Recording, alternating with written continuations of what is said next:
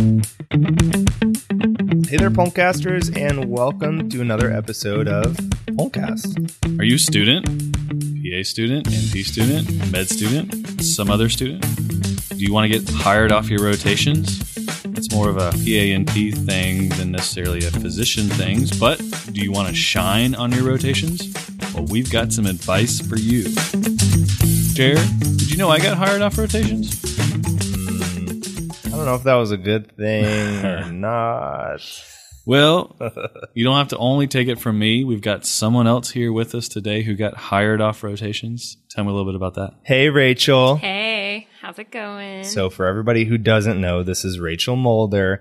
She's been a part of Pulmcast for probably a lot longer than you may have known. What was the first episode that you edited? It was a while back. yeah, it was. It's been a minute.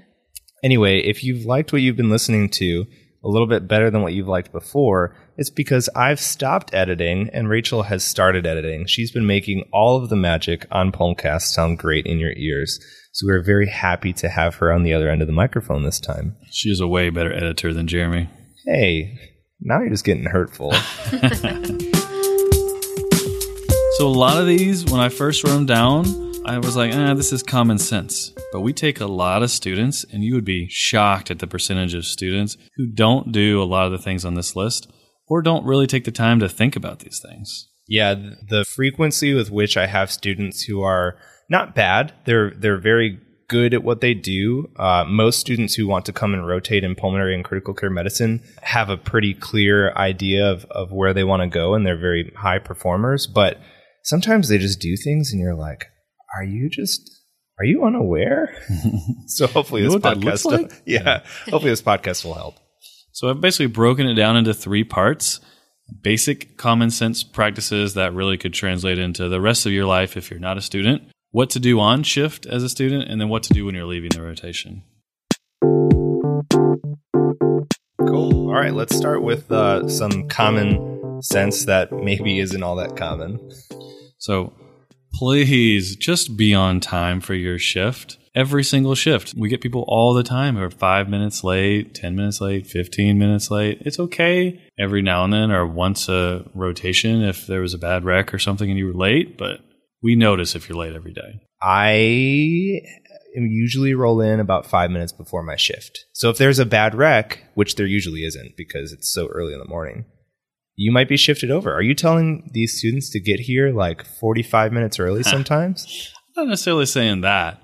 And I bet most of my colleagues listening are laughing at me because I am the roll in at six o'clock even person when things are going well for me.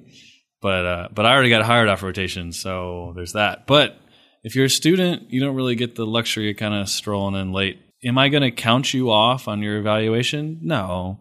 But are you going to get hired off the rotation if it's you and someone else and you're strolling in late every day? I'm going to hire the other person. so John Heisler late, student not late. Exactly. Uh, Rachel, what do you think about asking to leave early? Definitely think that's a big no-no. I mean, really. But what it- if you got some stuff to do? Well, I mean, if you want to get hired right out of rotations, really, it should be your priority to be on time and be punctual and stay as long as you can. Absorb all the information from the people that you have at your disposal. Okay, but what about what about like if your preceptor says you can go home? Do you say okay and then split? No. Why? They 'em said you can go home.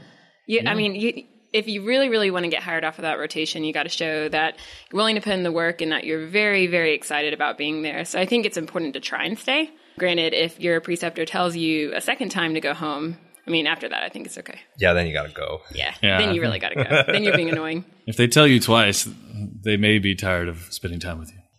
I view it, it's a lot of times like when you're out to dinner with friends and the check comes, you got to make at least the effort. Exactly. Pretend like you're taking your credit Even card Even if out. you don't really want to pay, you just got to make the effort. Um, what about uh, like a dress code? Felt when I was a student really weird showing up to rotations in like full dress attire when it was really a scrub rotation. Yeah, I would do your best to find out what that rotation's attire is before you get there. It's like low key stalk them. Yeah, and email them or however you have their get their contact info and email them in advance if you can, and just say, hey, what's the attire on your rotation? Because if it is a scrubs, you're going to look funny in a full suit. Make sure you're dressing to the minimum, but probably a little bit above what the attire is for the dress code. If it's a scrubs rotation, wear scrubs, but please wear clean scrubs. You don't need to press your scrubs, but don't wear old wrinkly scrubs. Just be cognizant if the people are wearing tennis shoes, wear nice looking tennis shoes. They don't need to be most expensive in the world, but not dirty, hole in them tennis shoes. Just just think about what you're wearing. What do you Uh, think about white coats? Um, so the politically correct answer is to follow whatever guidelines your school has set forth for you. If you are going to wear a white coat, please make sure it's clean and not covered in breakfast or last week's coffee. All right, question student who's listening. When is the last time you washed your student white coat? Oof. Jeremy, Yeah, when's the for last time you washed your white coat? If you're asking how frequently I wash my white coats, I have multiple white coats and I try to wash them at least once every two weeks. That is way more than most people I know. Mm-hmm. So That's- I mean, if you have that many, congrats. but I find the far easier solution to be to not just not wear it. So let's move on to what to do on shift. All the time, especially in the morning, things get really, really busy. And if I have a student who's really uninterested in learning, I don't have much motivation to break away from my busy clinical shift to start teaching you things. How can a student kind of express that they're interested in learning what you have to teach them or what's available on the on the rotation? I think enthusiasm for learning everything in the ICU really gets you a long way. I mean, there's so many learning opportunities when you get into the ICU. That's kind of why we love the career to this day. Is there's constantly something new to learn, constantly a new situation that you haven't been in before. And as a student, I mean, that's literally every day is a new situation you haven't been in before. But what if you're on your psych rotation? That'd be you can tell how Rachel feels about psych. Should you still act interested? Uh, I mean, you have to, to a certain extent. Fake it till you make it. I, I think that's part partially true. Um, I like the fake it till you make it thing, though I like better fake it until you become it, Exactly. uh, which was a TED talk that I've been watching a lot. Oh, nice. the idea is that if you start, like, for example, let's take psych. Um, I loved my psych preceptor. She was one of the most fantastic physicians I've ever worked with, and I actually still keep in touch with her. But as far as the psych rotation went, I was not super jazzed about it, but I faked it. I saw the patients, I tried to see value in what I was learning. And to be honest with you, over time, I kind of started to like practicing psychiatric medicine. And it wasn't that I intended to set out to make myself like it, but I found myself getting really involved with patients' lives. I went to uh, one of the psych patients' birthday parties. We were dancing and everything. I mean, I got really entwined in the specialty that I thought I would absolutely hate. And it actually ended up being one of my favorite rotations.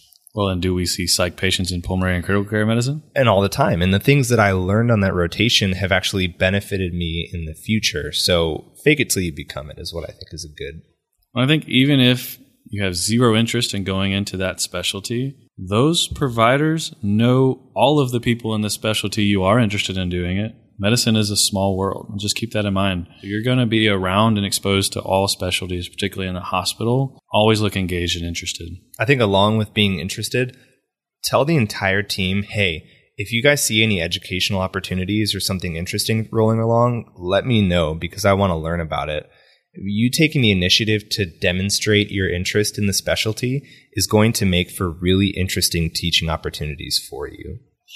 What do y'all think about taking initiative to do procedures? There's a fine line. yeah. There's a real fine line between being engaged in learning how to do procedures and being annoying and asking to do all of my procedures when mm-hmm. clearly there might be something, you know, preventing me from asking you to do them. Uh, what I would say is if you want to do a central line, you watch all the central lines you can, you know the steps. If I were to ask you, hey, walk me through how you would do a central line, be able to tell me each step piece by piece so that I know that you're ready to do one and taking it seriously. And then, yeah, you can have it. But, you know, if you're just a person who's like, yeah, I'll do central line, and you have no real interest in learning the procedure, then you're less likely to get it, I would say. What if it's a procedure you've never done and someone asks you to do it? Should you say yes? Ooh, I'm gonna field that one to Rachel. I think it's really important to kind of gauge your comfort level. So if it's a procedure that you've seen a lot before and you feel confident that with a good preceptor, you'll be able to walk through the steps with them, I think it's good to go ahead. But in general, in medicine, you know, you're dealing with real lives, real patients. So if there is even an ounce of discomfort, I would defer and say, you know, maybe not now. Maybe let me watch this one and I could do the next one. Yeah, I think being open and honest with your preceptor and saying, "Hey, I've never done this before. I really want to do one. Uh, either walk me through it before, or maybe I see you do this one and do the next one, or maybe we do it together. Something like that's a good approach to that. Anytime someone's doing a procedure, you should put gloves on, even if you're not going to be the one doing it, or maybe even initially you're not even helping. At some point, they're going to need some help that they didn't think about. And if you already have gloves on, it's easy to just go ahead and do whatever they need to do, whether that's just open stuff or whatever, anticipating their needs. I love my students when I'm doing a central line who go ahead and they, they grab what I need from the cart because they've they've seen a couple, so they go ahead and get all the things that I need, and they go ahead and start opening stuff and dropping it sterilely on my tray without asking me. That's awesome. what if you're a person who's nervous to do procedures? So my first rotation was at a teaching hospital and actually had a lot of procedural opportunities, and I was very nervous to do them, but I kind of just worked through that and did it and getting the experience of doing that really early on in rotations really set me up for success. I got to do a lot more procedures in some of my later rotations than some of my other colleagues because I had that procedural experience early on. What about, I see this a lot, cardiac arrests happen in the hospital. It's a fact of life. And we are one of the code teams that respond to these arrests. And often I see students kind of running with us, but once we finally get to the room, they either stay in the hallway or kind of find themselves off in a corner. How can a student get a little bit more engaged in a stressful kind of opportunity like that? Compressions. Yeah. Oh, yeah. Throw gloves on right away as soon as you get in the room as a student. Try not to stand back. Definitely don't get in the way, but go ahead and get in the CPR line. Get some gloves on. You can definitely do that well. And while you're doing it, you can watch what the code leader's doing and kind of think through the algorithm as they're thinking through it and see if you come to the same conclusion. Yeah, actually, uh, one of the coolest experiences I had as a student, there was a code in the CT, and I went and I started doing compression. So I was right in front of the patient. It was extremely crowded, so it was really hard to get a close look. They end up getting a CT in between ROSC, you know, when before mm-hmm. she coded again, and it turns out the patient had a large, large tamponade. Oh, wow. They tried to do a pericardiocentesis at bedside, failed, so they ended up actually doing a pericardial window, and I was above the patient the entire time. And it was probably one of the coolest things I saw during my rotations in general, and I got to do it because I was doing compressions. Yeah, if you hadn't been on the scene, you wouldn't have had that educational opportunity. Exactly. The other thing that you should all download right now, it's uh, I don't get any money for this, but this is an app called Full Code Pro. I think there's a free version and then a version that's like three dollars or something like that. But uh, it basically lets you start a timer and then record when epi was given, when chest compression started, when they stopped. And you'd be surprised how involved you can get in the code when you are the recorder. When the provider looks around the room and it's like, has it been two minutes yet? And everyone's kind of like, uh, blank stares, not looking. And uh, you're the person who's like, it's been two minutes. We've given one dose of epi and two amps of bicarb. Suddenly you're like, hey, right next to me. Let's do this. That's good advice. All right. What if there's downtime? What should you guys be doing? Uh, one thing that I did that really, really helped me in general, not only for the PANCE, but also for the job that I have now, was reading about things that were in my immediate past. Such as if we saw a pneumothorax and saw a chest tube placed in, I would go on UpToDate and read about pneumothoraces. Yeah, that's uh, like story based learning and spaced repetition. So the idea being that if you see something, ask about it, have your preceptor teach you about it that story will stick with you, then go home and learn about it.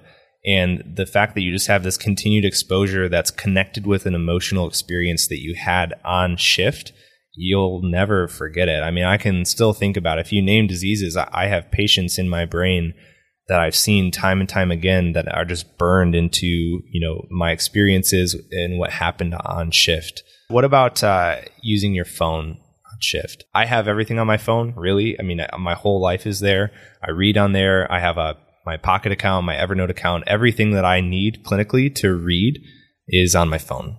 Yeah. Should I use my phone on shift? I think this advice is probably different in 2018 than it was in 2005 or something like that. Uh, but It's phone use is so ubiquitous now, and you're right. Some schools require students to record the types of patients they see, and that may be on an app on your phone as well. I'm just telling you, if I can't see what you're looking at on your phone and there's downtime and you're looking at your phone, maybe this is old fashioned to me, but my first thought is that you're looking at Facebook. Now, you, you just need to find a way to let me know that you're not looking at Facebook. One of the things that I used to do is bring a tablet. I found that people were a lot more accepting of the tablet and less questioning of my activities than I than just on my phone. But that's not to say go buy a tablet if you don't have one already. Yeah. I think there's ways to do the phone thing without people thinking you're on Facebook.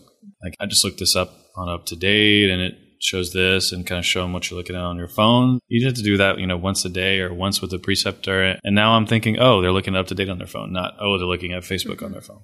So let's say your preceptor is super busy and appears to be really stressed out. What would you do to the student?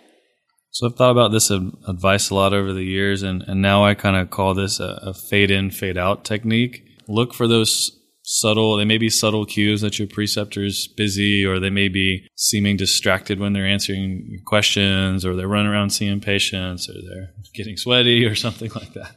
But if that's happening, learn how to fade in and fade out as the student. That preceptor is taking on an additional burden, if you will, teaching you. And it's something that we're all passionate about doing it. So I'm doing it because I love teaching and I love educating the next generation.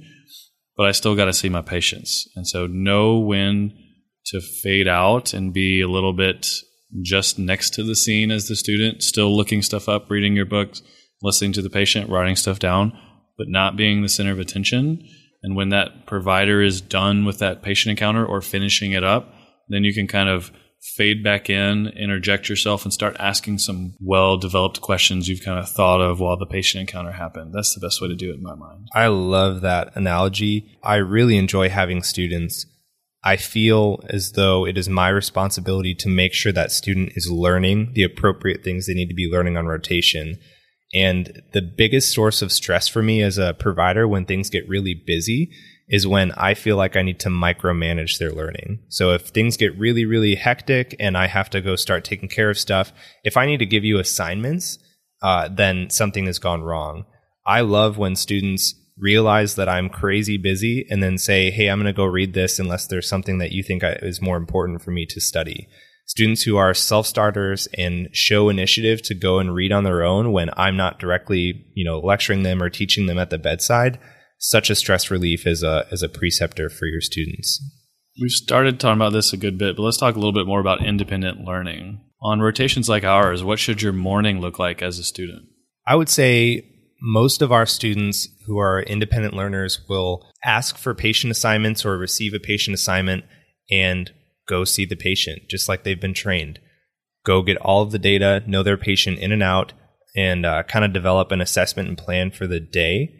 And as they finish that, either request more assignments, request for you know sort of review of their patients if there's time in the morning, or uh, continue to read up on some of the disease processes that the patient is presenting with. What about in the afternoon? I think in the afternoon, it's really important to follow up on the things that happen in the morning it's an important skill. You know, a lot of people know how to throw a treatment at a patient, but they don't necessarily know how to follow up on that. The time I was most impressed with one of the students is when we, uh, I forget what we did, but we were doing something.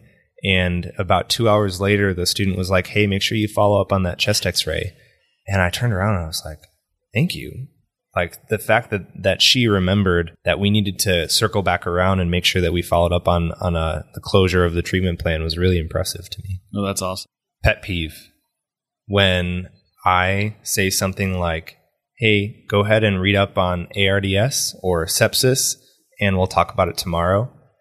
And then tomorrow comes, and you didn't dun, look it up. Dun, dun, dun Huge pet peeve. What if you get busy and you forget to ask them? My favorite thing in the world is when students say, "Hey, don't forget you were supposed to talk to me about ARDS and or sepsis."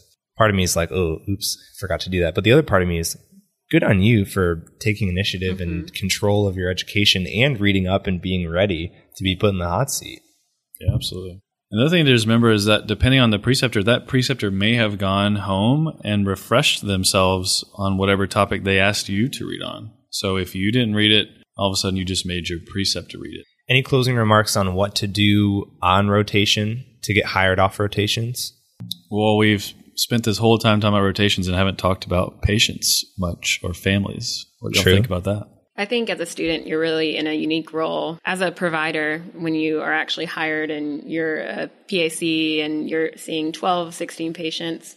You know, it's hard to actually give individual attention to each patient. So I think as a student, when you're assigned one or two patients, you really have a unique opportunity to advocate for that patient, even if you don't have the experience and the knowledge that people above you have. It's really, really cool when a student goes out of his or her way to go see a patient and give them the attention to make them feel emotionally complete. And I think that's a great way that you can get involved. There are so many, I always say critical care is equal parts managing your own psychology, communicating with the team and managing your team, uh, skills, procedurally, and knowledge, but then also interpersonal relationships. I mean, it is so ingrained in what we do to try and move the care forward for the patient, and students can really be involved with that. Exactly. And it's a huge facet of medicine too, because, you know, there's book knowledge, but there's also emotional knowledge and the skill to be able to communicate to patients and communicate to your colleagues. And this is where you could really develop that. So you finish your rotation, you leave, all got all the warm and fuzzies, and uh, you're sitting in front of your computer on Amazon trying to find a gift for your preceptor. Yay or nay? I'm hungry right now, so I'd be, I'd be fine with some donuts. Some cookies. But now, in general, I remember what it was like to be a poor student. I'm not expecting any gifts from you. So, in general, I think they're unnecessary if you feel the need to do it. We've people have done it for us over the years, so I'm not advocating you need to do it. But if you're gonna do it, we know you're poor. We know you're student. Get us donuts if you have to do something. The packs of gum I thought was really unique for me that I've had from students before. I think I bought somebody coffee before, but that was about as expensive as I got. What I think is great is a handwritten note, you know, something just displaying how meaningful the rotation was, what you liked about it, maybe, you know, constructive feedback if you think you can do it tastefully. But uh, no, nothing. I don't think you need to purchase anything. No. If you want to work with a group, should you tell them? yes. Absolutely. You think? Don't be afraid. You to think? tell Don't think you're overstepping your boundaries to say I want to work with you? No, not at all. I love you guys. I want to work with your group. It goes a long way. And we don't know what you think. Even if you look like you're having a good time on rotation, doesn't equal to us, I want to work here. Maybe you're interested in an entirely different specialty. So make known what you want. What about who should you tell that you want to work there? You should tell everyone. Tell But everybody. besides just that, kind of start to feel out who are the important people in that rotation and not just important in general but yes that too but who's involved in the hiring process on the rotation if you're looking for that who's involved in the recommendation process get to know those people or at least so they know your name let them know you're interested So that's one strategy, but I could also just submit my application uh, via the online HR portal and it would get to the same person. you think that it's not always true The things that I think about are timing, um, communication, and making sure that you're getting to the right person. So, for example, I actually applied with our group, or at least expressed interest in applying with our group about a year and a half before I graduated, and I never got an email back. Do you know that? Really? Yeah, I I I, email, I won't name her, but I emailed her a year and a half before I graduated, and she never responded. Now maybe it just got buried in the emails, and that's fine. But then, as I got closer to graduation, I sent out emails to every major ICU in the entire city. I said, "Hey, my name is Jeremy. This is why you should hire me. This is why I want to work with you. Can we meet for lunch?" And I sent it out to about 17 different people. I got emails back from maybe five of them. And ultimately, I started working here because I've reached out. Uh, so, I, and I look back on the HR portal applications that I submitted. I think I submitted like five. All of them got dumped in the trash because when they see that, you know, zero years of experience, they don't want you. You have to demonstrate looking- your value. Maybe looking at a specific algorithm as well that for whatever reason throws your resume out even if you are a worthy candidate they may have just some sort of specific terminology they're looking for that doesn't exist in your resume or application. As far as the email thing most of your preceptors are busy people. Don't assume just because they don't answer your email that they read it considered it and don't want to hire you. I guarantee you, if that email is sent to me, it probably got buried in my inbox. And I'm certain that is true for most of your preceptors. I'm sure it is. So there's nothing wrong with sending a follow up email and saying, Hey, I didn't hear from you. I didn't know if that was because you don't have any spots available. If, oh, if that's true, I totally understand. But if it just got buried in your inbox, I wanted to resend you my resume. Yeah, I think anything you can do to demonstrate how hungry you are is going to pay off for you Yeah. in the future. So what about you send your email? They say keep in touch. Now what? Actually, keep in touch. Seriously, the um, I actually have a couple students who were interested in, in you know either working here or learning more about what we're doing, and uh, they came to Shadow. They emailed me as a, just an update, like, "Hey, here's where I'm at on this thing. Still would really like to rotate with you." Blah blah blah. And then sent another follow up email like, "Hey, I'm getting closer to rotations. Uh, can you connect me with your student coordinator?" And those people are ingrained in my mind as people who are pretty passionate about ICU, who have been emailing me for the past, you know, 15 months, like Rachel did. Mm-hmm. You guys have any closing thoughts? So I really think, you know, although it's really important to know what to do in order to try and get hired off of a rotation, it's really also important to know what not to do if you want to get hired. So you sound like you have an example on the tip of your tongue. So uh, one of my most memorable students, and not in a very good way, was a student who, whenever I would try and teach her something, and she she was very very smart. Uh, she or he, sorry, I'll keep it anonymous. she or he was very very smart, but every time I tried to teach something, she or he acted like they knew everything already. Uh, and that was extremely frustrating because I was taking time out of my clinical day to try and teach a pearl. Uh, you know, and even though you may know that, you know, you could always get new information from people. So I think being open to listening and not just saying, well, I already know that. Something that we something that we've been trying to work on is feedback, both getting better at giving feedback, but also better at receiving feedback. And one of the most helpful strategies in the moment is don't argue against the feedback. Say, thank you for the feedback. I can't tell you how many times I've just given really subtle points of correction. Hey, next time during your presentation, maybe you should try and be a little bit more focused. Or hey, for your assessment and plan, make sure you just don't report information, but actually say what your assessment and plan is. Uh, and so you'll correct these things and they'll go, well, yeah, but all my other rotations, like they made me do this. Or earlier you told me that.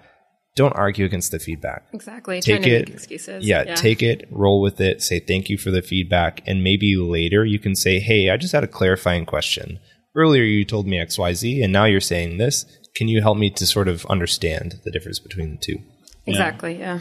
I understand where that defensive mechanism is coming from, and we talk to trainees about this. You're trying to prove yourself as a student or a new hire or a trainee. You, ha- you feel like you have to prove yourself to those more veteran preceptors, and to s- some extent you do, but the way that's not the way to go about it. Mm-hmm. And in fact, what proves far more to me is if you're humble when receiving feedback on your patient care and then make alterations for it down the road.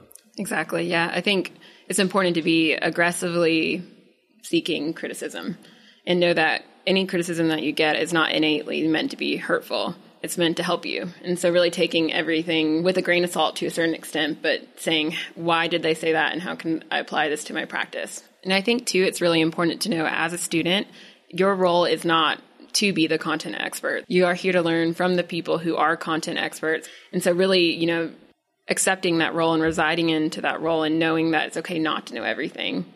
Yeah, I think that's something else we tell trainees and students kind of relish the role of being able to learn something because once you're out practicing, people expect you to know it, even if you don't always. So, this is your one main chance in your life to not know things and tell people you don't know things so they teach you. If you do that overconfident defense mechanism route, you're going to miss out on learning opportunities. The humble, enthusiastic student is my favorite student. it's a unicorn It is.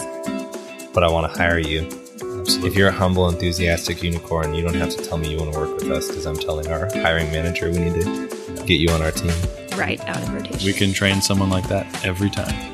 Well, we hope this was helpful for you. If you are a student listening, first of all, thank you for listening and reach out to us with more questions if you had them. As always, keep breathing, keep streaming and keep reading.